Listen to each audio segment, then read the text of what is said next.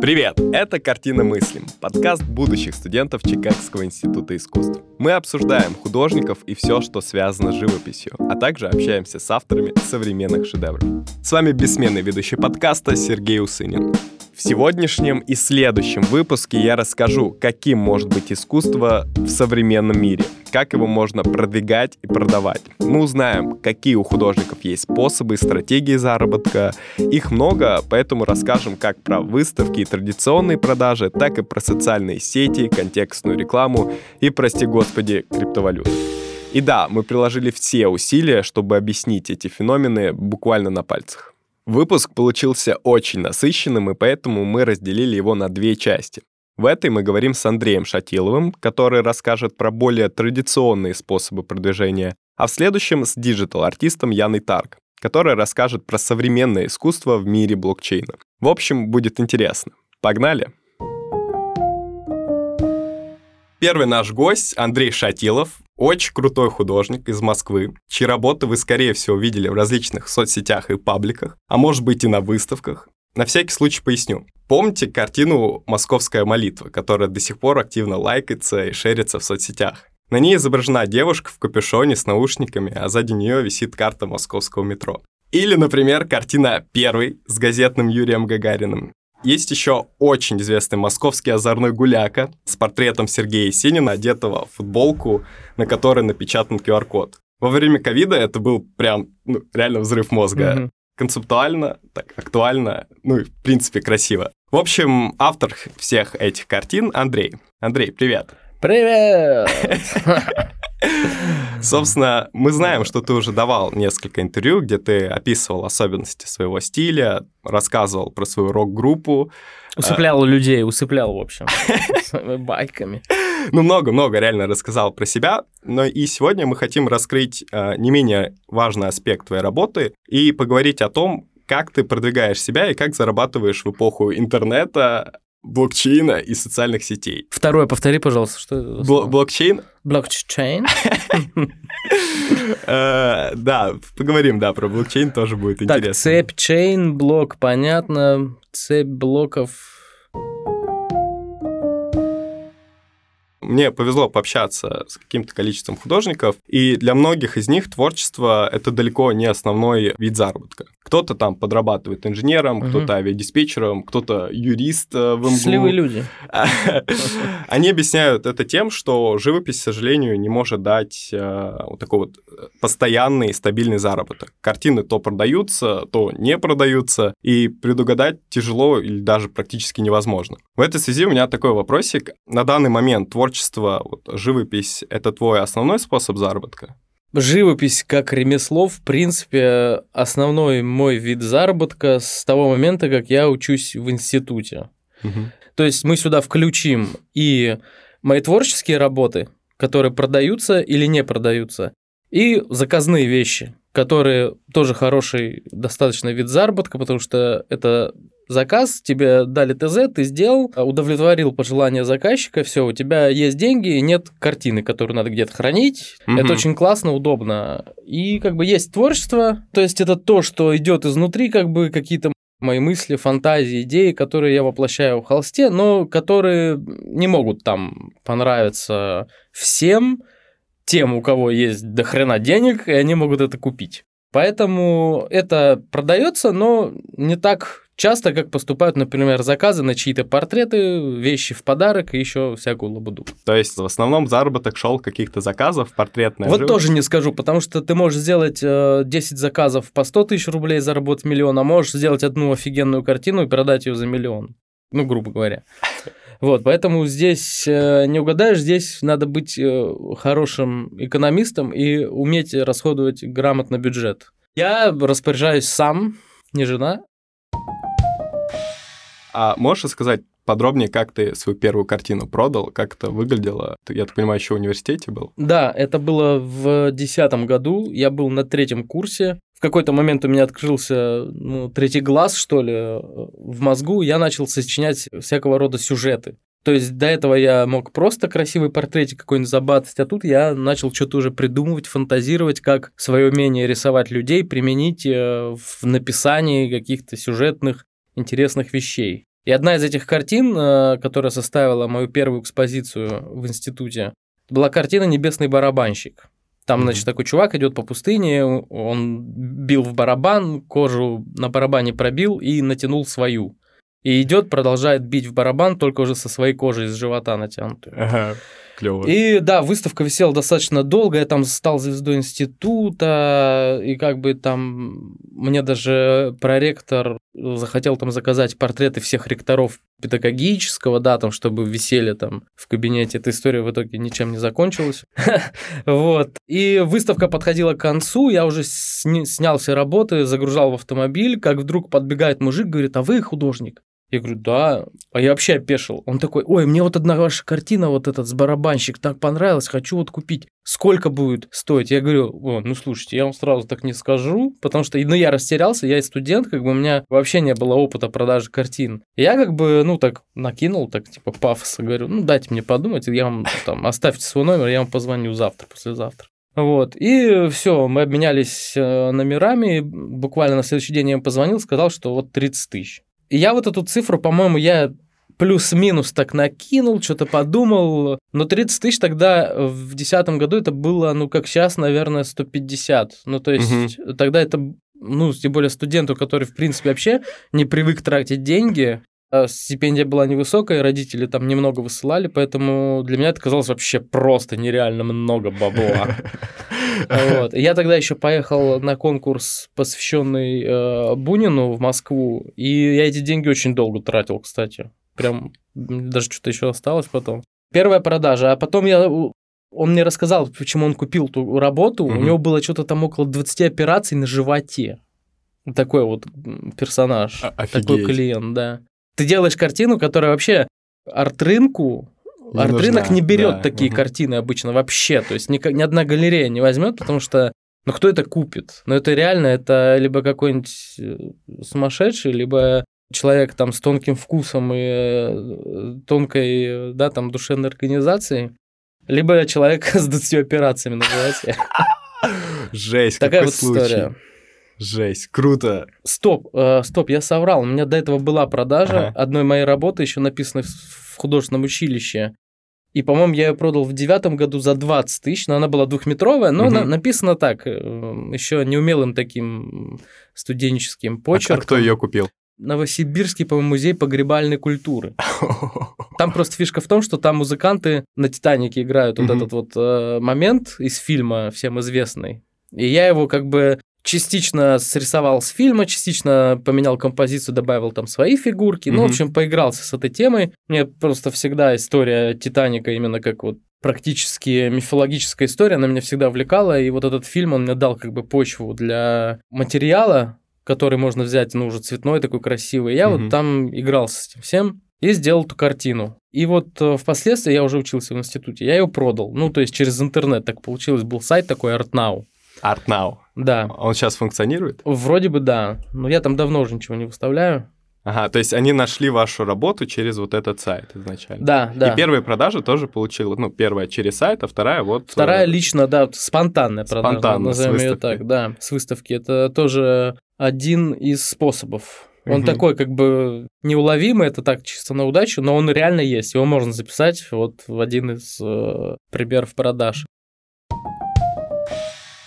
У нас был блок вопросов про продажу картин э, в доинтернетную эпоху. Получается, угу. ты ее не застал, правильно? Ты уже, уже изначально как бы в, в принципе, интернете. да, мне повезло. Угу. Может быть, потому что рассказывают байки, что когда-то в 90-е художники волгоградские, а московские уж, наверное, тем более, такие просто миллионы э, зарабатывали. Там вот у нас один дом там себе построил. То есть был какой-то всплеск на русское искусство всплеск интереса угу. после развала Союза, что вот в 90-е художники, они прям там безбедно жили, особенно те, кто березки рисовал, всякое такое, вот, ну, с русским оттенком. А кто их покупал? Слушайте, да, кстати, до, до поры до времени даже китайцы хорошо березки брали и вообще, ну, как бы, то есть... Ну, плюс еще есть категория все равно каких-то таких советских художников, ну, таких мастодонтов, угу. которые в 90-е хорошо прям зарабатывали.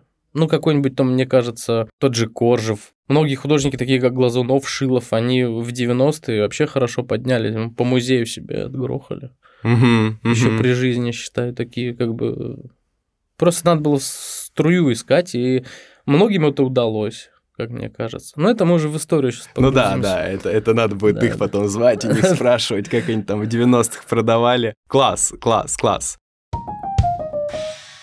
Слушай, меня на самом деле поражает, что у тебя сейчас, по-моему, в Инстаграм примерно 50 тысяч подписчиков, и ты сделал это все сам, без СММщиков, без какой-нибудь таргетированной рекламы, без чего-то такого. Как так случилось? Как так много набралось? Да вот... Э, сам задаешься? Черт его знает.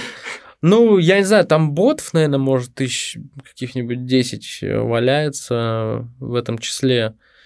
Надо, конечно, это число как-то поднять до 100 угу. хотя бы потому что все равно, ну, надо, чтобы люди видели. А в каком вот. плане ботов? Типа, ну, где-то виду... где там есть какая-то неживая аудитория, которая ага. просто числом висит, то есть...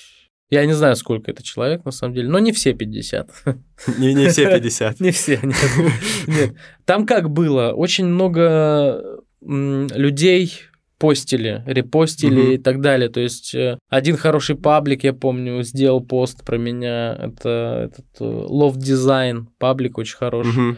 Они про меня написали, и там за день мне упало, по-моему, 7 тысяч подписчиков или что-то такое. 7 тысяч за один пост? Я причем не видел никогда больше такого, сколько еще там всяких известных аккаунтов меня постили, чтобы вот просто я открываю, это еще, ну, это еще было, кстати, до всех этих запретов, всякого такого, без VPN, все, а, все ага, было. Ага. Было немного проще с этим делом. И я просто э, открываю статистику, или не статистику, ну там вот эти вот, э, там же показывают обновления. Угу. Там, допустим, сердечко и цифры. И там вот этот вот значок человечка, и просто так 100 и вот эти 100 я раз обновляю через минуту еще 100. И вот так вот. И я просто такого никогда не видел. Я такой думаю, что случилось? А я изначально к этому запросу, причем они мне сами написали, говорят, дайте информацию, мы вот хотим про вас написать. Угу.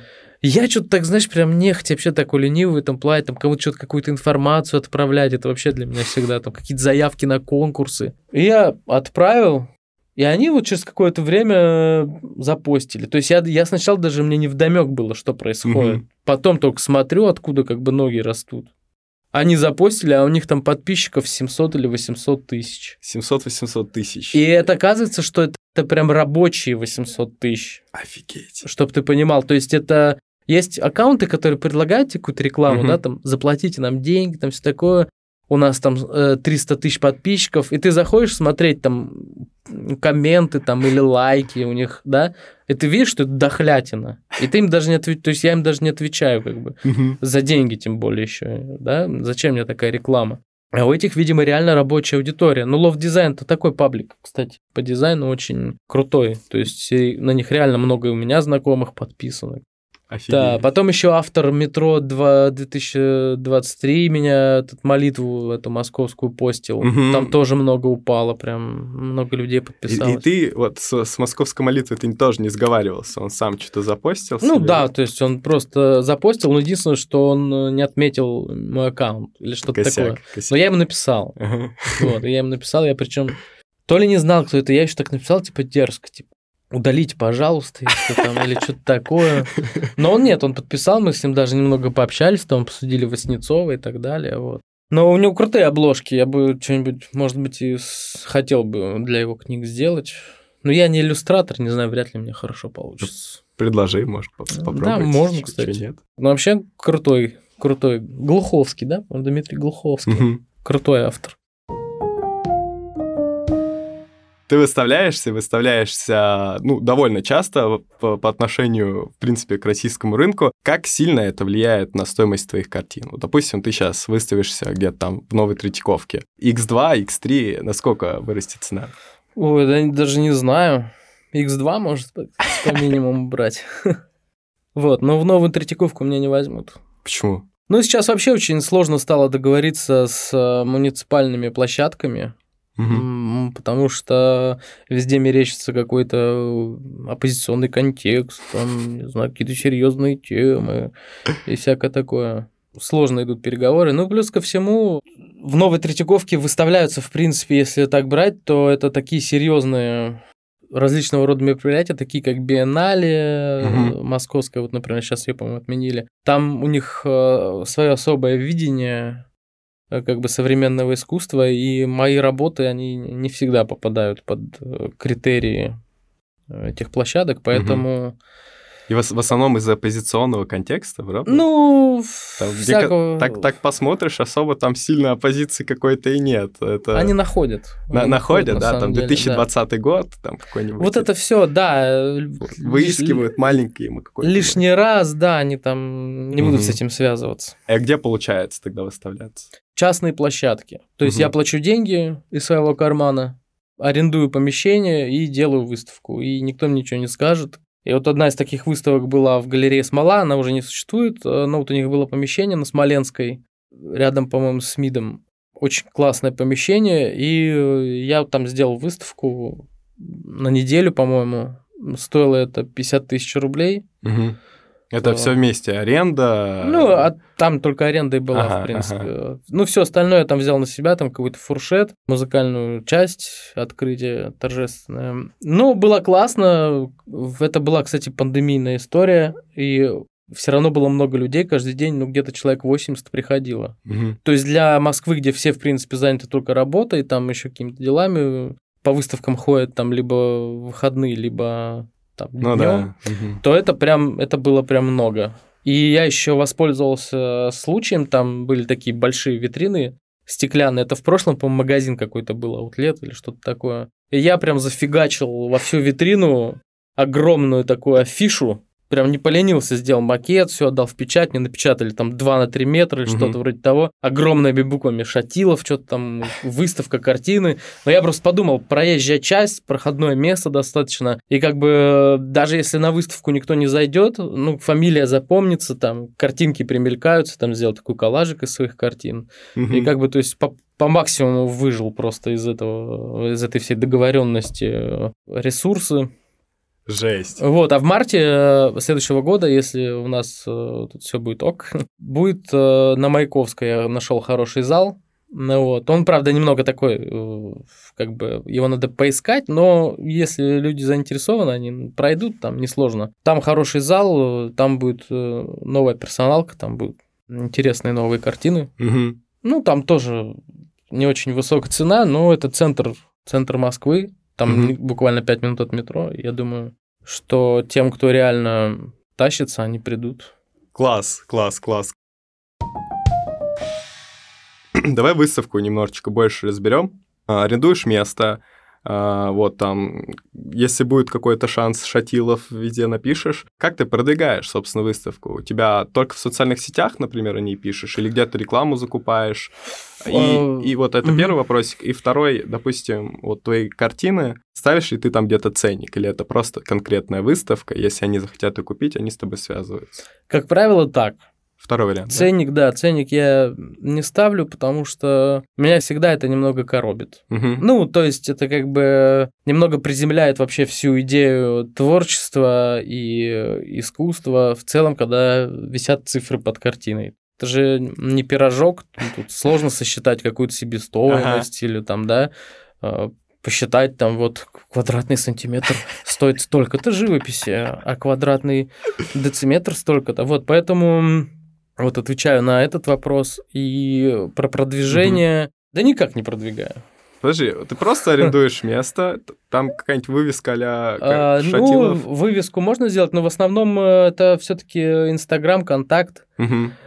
Я даже вот в 2020 году, последний раз, когда я делал персональную выставку в Москве, это был только Инстаграм. Угу. То есть своя же страница, ты... Да, берешь... разместил э, сторисы, бах, э, какие-то постики выкладывал. Я вообще очень ленивый, на самом деле, в плане какой-то рекламы и продвижения себя в институте или где-то человек, поэтому я ограничился этим. И было достаточно много людей, и были даже продажи спонтанные, то есть... Вышел в плюс после этого? Да. Ну, раз были продажи, логично, что Ну, вышел, конечно, хороший плюс.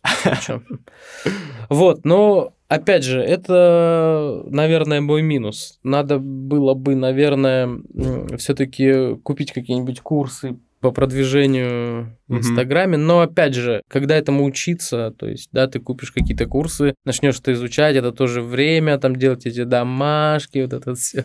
Поэтому пусть все идет как идет. А ты не думал с кем-то сотрудничать, или тебе там не обращались какие-нибудь арт-дилеры или еще кто-то? Арт-дилеры, да, они не обращаются просто потому, что не видят в этом смысла. Почему? Почему? Если картины продаются, ведь они там стоят... Ну, они же продаются через меня. И мне выгодно со мной сотрудничать, потому что у меня достаточно раскрученный аккаунт все равно, так или иначе. Арт-дилерам вообще, в принципе, невыгодно работать уже со зрелыми авторами, Мгм. потому что сформировано некое мышление у художника, и он не будет, как, э, например, начинающий автор, плотно сотрудничать в этом плане и выполнять то, что от него требуется, потому что арт-дилеры зачастую могут что-то навязывать. Например, говорят, вот сейчас в тренде такое, ты вот рисуй такое, например. Мгм. В моем случае они не будут связываться, потому что понимают, что меня можно погуглить и написать мне напрямую, как бы. И я, в свою очередь, э, не хочу связывать себя никакими контрактными обязательствами ни с кем, потому что, ну, это рабство, по большому счету. Рабство. Некое. Слишком много надо будет им отдавать или, или почему рабство? Ну, может быть, и немного, но уже ты не останешься в плюсе. Ну, допустим, э, картина стоит там 300 тысяч рублей. Мгм. Я хочу за нее 300 тысяч рублей. Чтобы мне ее получить через арт-дилера, арт-дилеру нужно продать, и чтобы себя не обидеть, ее уже за 600 или за 700, понимаете? Это сложнее. И как бы в итоге картина просто болтается где-нибудь. Либо висит на сайте там бесконечно долго, либо валяется где-нибудь в галерее, там хранится, стоит, висит, неважно. Мгм. Мгм. Поэтому вот так. Но я работаю с некоторыми галереями, и я продаю определенного плана работы через них, которые, например, там стоят чуть дешевле, и там с их накруткой как бы получается более-менее адекватная цена. Покупатель может прийти и забрать это. Глупый вопрос. Собственно, а почему бы просто не попробовать продать часть картин через антикварный магазин? Да, вопрос такой. А, Просто в антикварном магазине продается антиквариат. А это современное искусство, это просто не тот формат. Мгм. не та целевая аудитория приходит в антикварные лавки, чтобы там вот это все пытаться впаривать. Это все равно, что прийти покупать компакт-диски, а те там винил будут пытаться впарить. Ну, грубо говоря. Ага. У тебя есть свой личный сайт, очень хорошего качества. Спасибо. Прям Только-только обновили вот.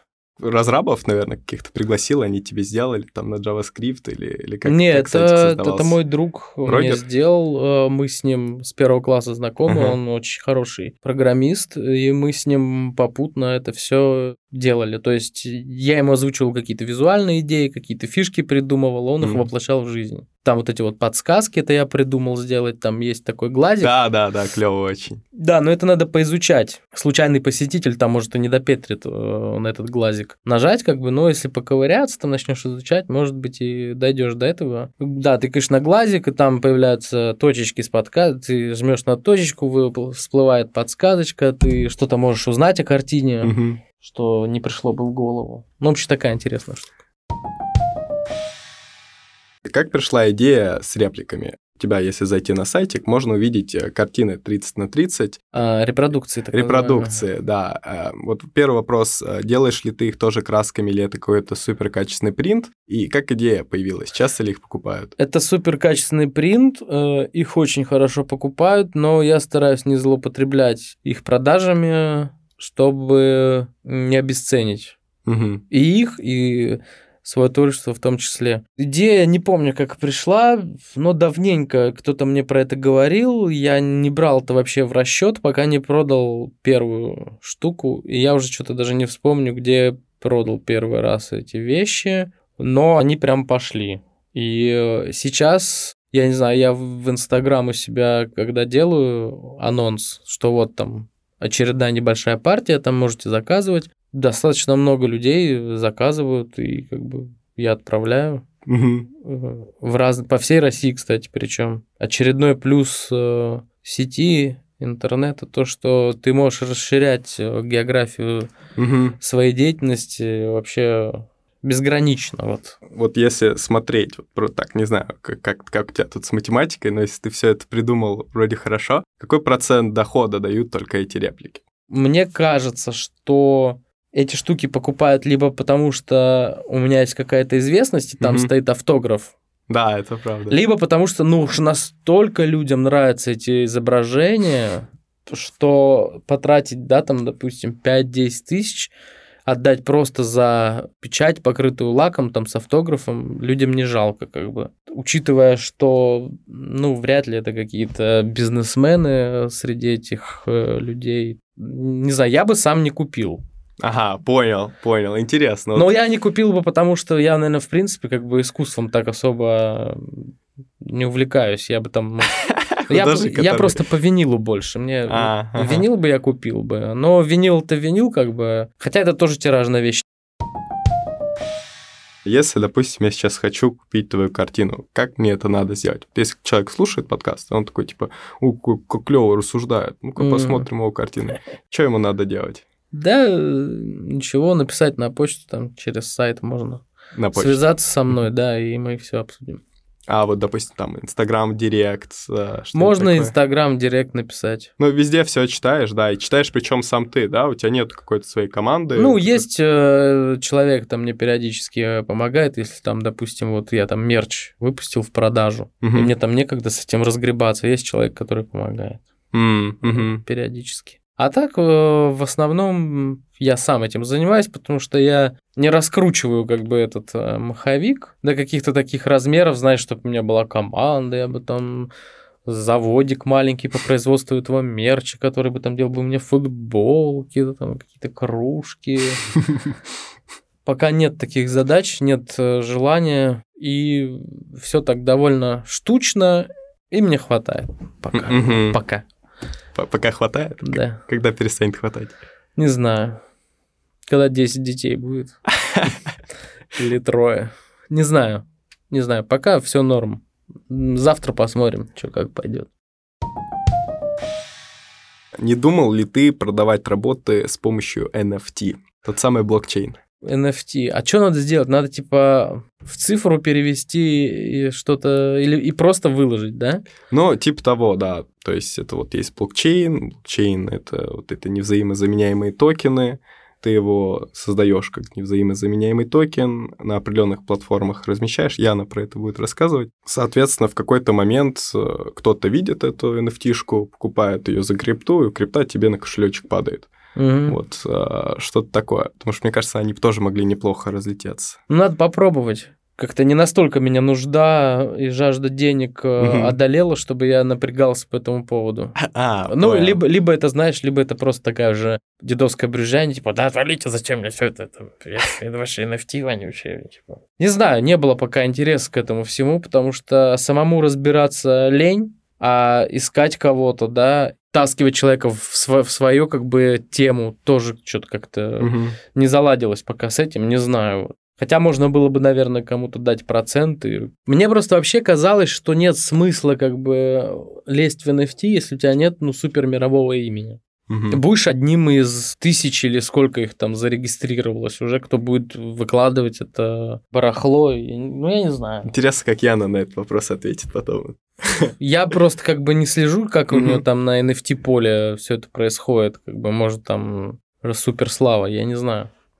Просто я пока не расшатался на эту тему, в общем. Хорошо, хорошо, понял, понял. Ну, если что, мы ждем. Ты пиши, первые Следить. фишки купим, да. Давай.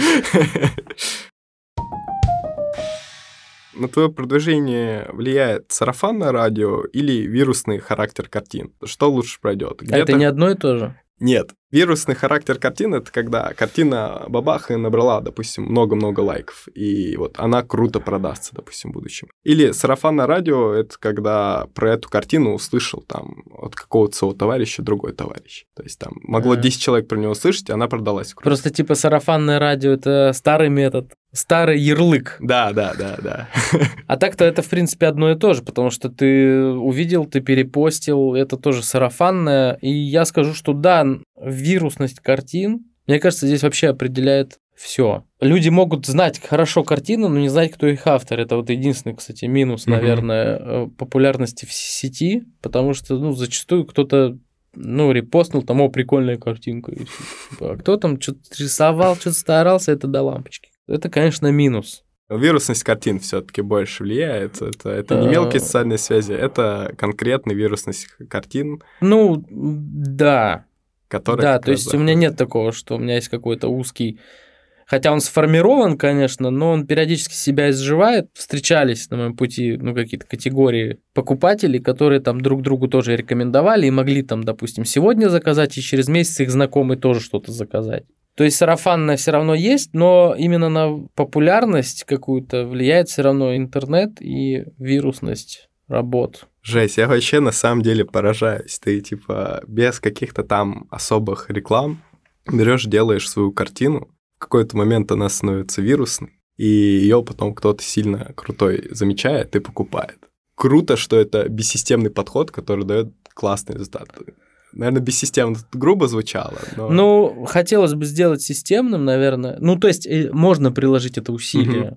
Но опять же, это если бы я хотел, ну, много бабла там и всякое такое. Я просто к этому не стремлюсь. Угу.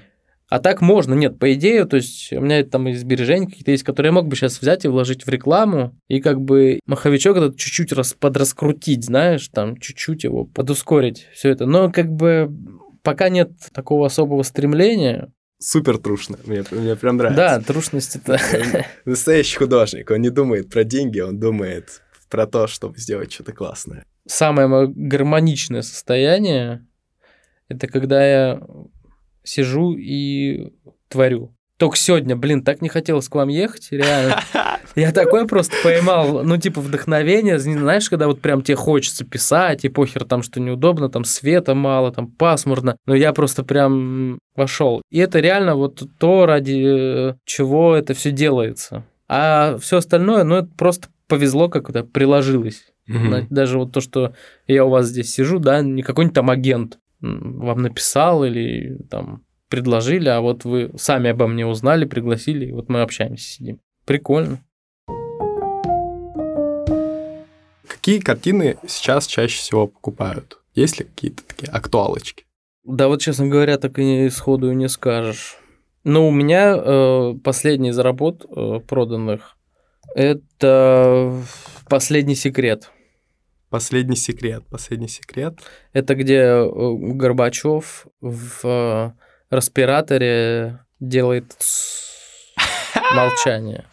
Точно, я понял. Я да, понял. Только, я... только его голова, да? Там, да, я сделал э, под впечатлением от сериала HBO, который, в принципе, мне потом уже не так шибко понравился при вторичном просмотре. Это Чернобыль, который? Да, да, да. И, в принципе, эта работа была об этом. Угу. Последний секрет. Ну, вроде как, да, там все понятно. Но случилась пандемия через год, и эта работа обрела новые смыслы. Все говорили, что да это предсказание, да это там... Ну, в общем, вот так. А на выставке в Сочи она продалась, там очень хорошая галерея, а, Форт называется. Мы с ними дружим, работаем, и там вот эта работа ушла на выставке в дом к очень хорошему человеку. А так э, сказать, что чтобы что-то уходило как пирожки, там тут или на сюжет, а или на тематика, сложно. Угу, угу. Но все равно как-то что-то более-менее актуальное подходит, если там а сериал или что-то связанное с ныне. Вот мне, например, «Московский озорной гуляка» прям очень впал в душу, mm-hmm. когда я его увидел. Вот это время QR-кодов, когда там всем нужен этот QR-код. Да, сейчас в этой это, это все уже как-то так быстро забывается в стрессе, что какие-то такие вещи кажутся уже настолько смешными и неинтересными. Не, не на тот момент это было прям очень ну, круто. Такая картина в моменте. Да, да, да, да, да. Кто покупатель твоих картин? Можешь ли ты его как-то описать? Как это происходит? А, бизнесмены это или не бизнесмены? Реплики ты говоришь, там, я бы не купил. Покупают там не бизнесмены в основном. А обычные кто покупает картины, которые вот дорого стоят, а, там, ну, 1300.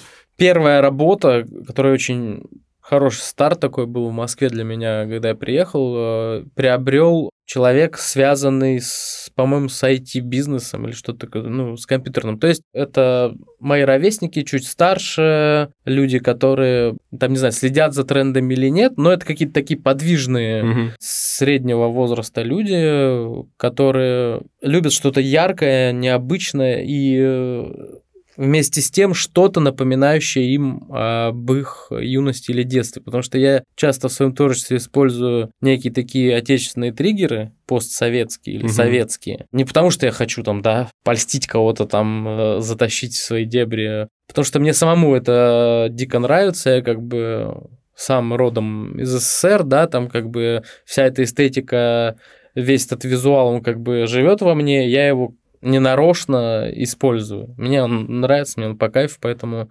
категория покупателей это тоже люди, которые это все застали, это все помнят, и угу. где-то их это все цепляет.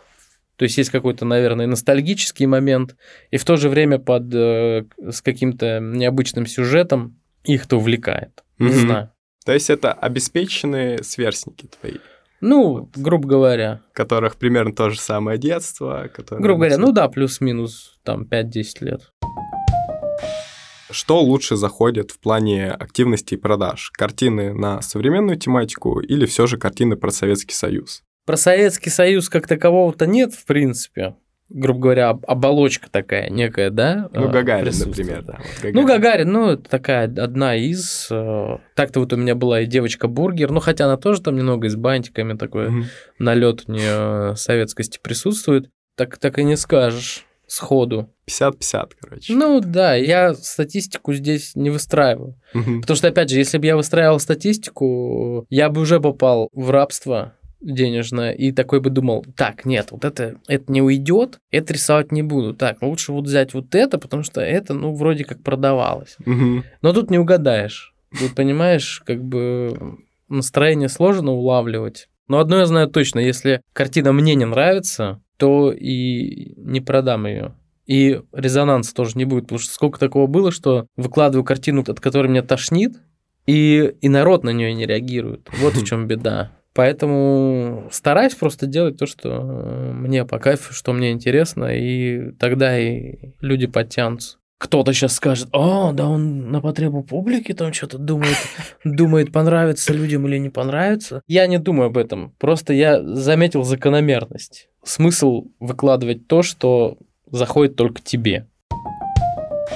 Стремление к монетизации повлияло на твое творчество? Стал ли ты писать э, стилистически проще, допустим? Да нет, я единственное, может быть, стал э, тщательнее подходить к выбору сюжетов, но это, наверное, может быть просто обуславливаться взрослением, каким-то опытом. Но не скажу, что монетизация как-то сказалась на выборе тех или иных тем. Mm-hmm. То есть я, в принципе, в творчестве писал э, только то, что мне интересно, только то, что мне хочется. И слава богу, что продажи какие-то не повлияли на мой выбор. То есть это все равно то, что идет от души, то, что интересно. Потому что работы большие, это все трудозатратно, и очень сложно сделать что-то круто, если тебе это не в кайф, если тебе это не нравится. Угу, угу. Понимаю. Only love.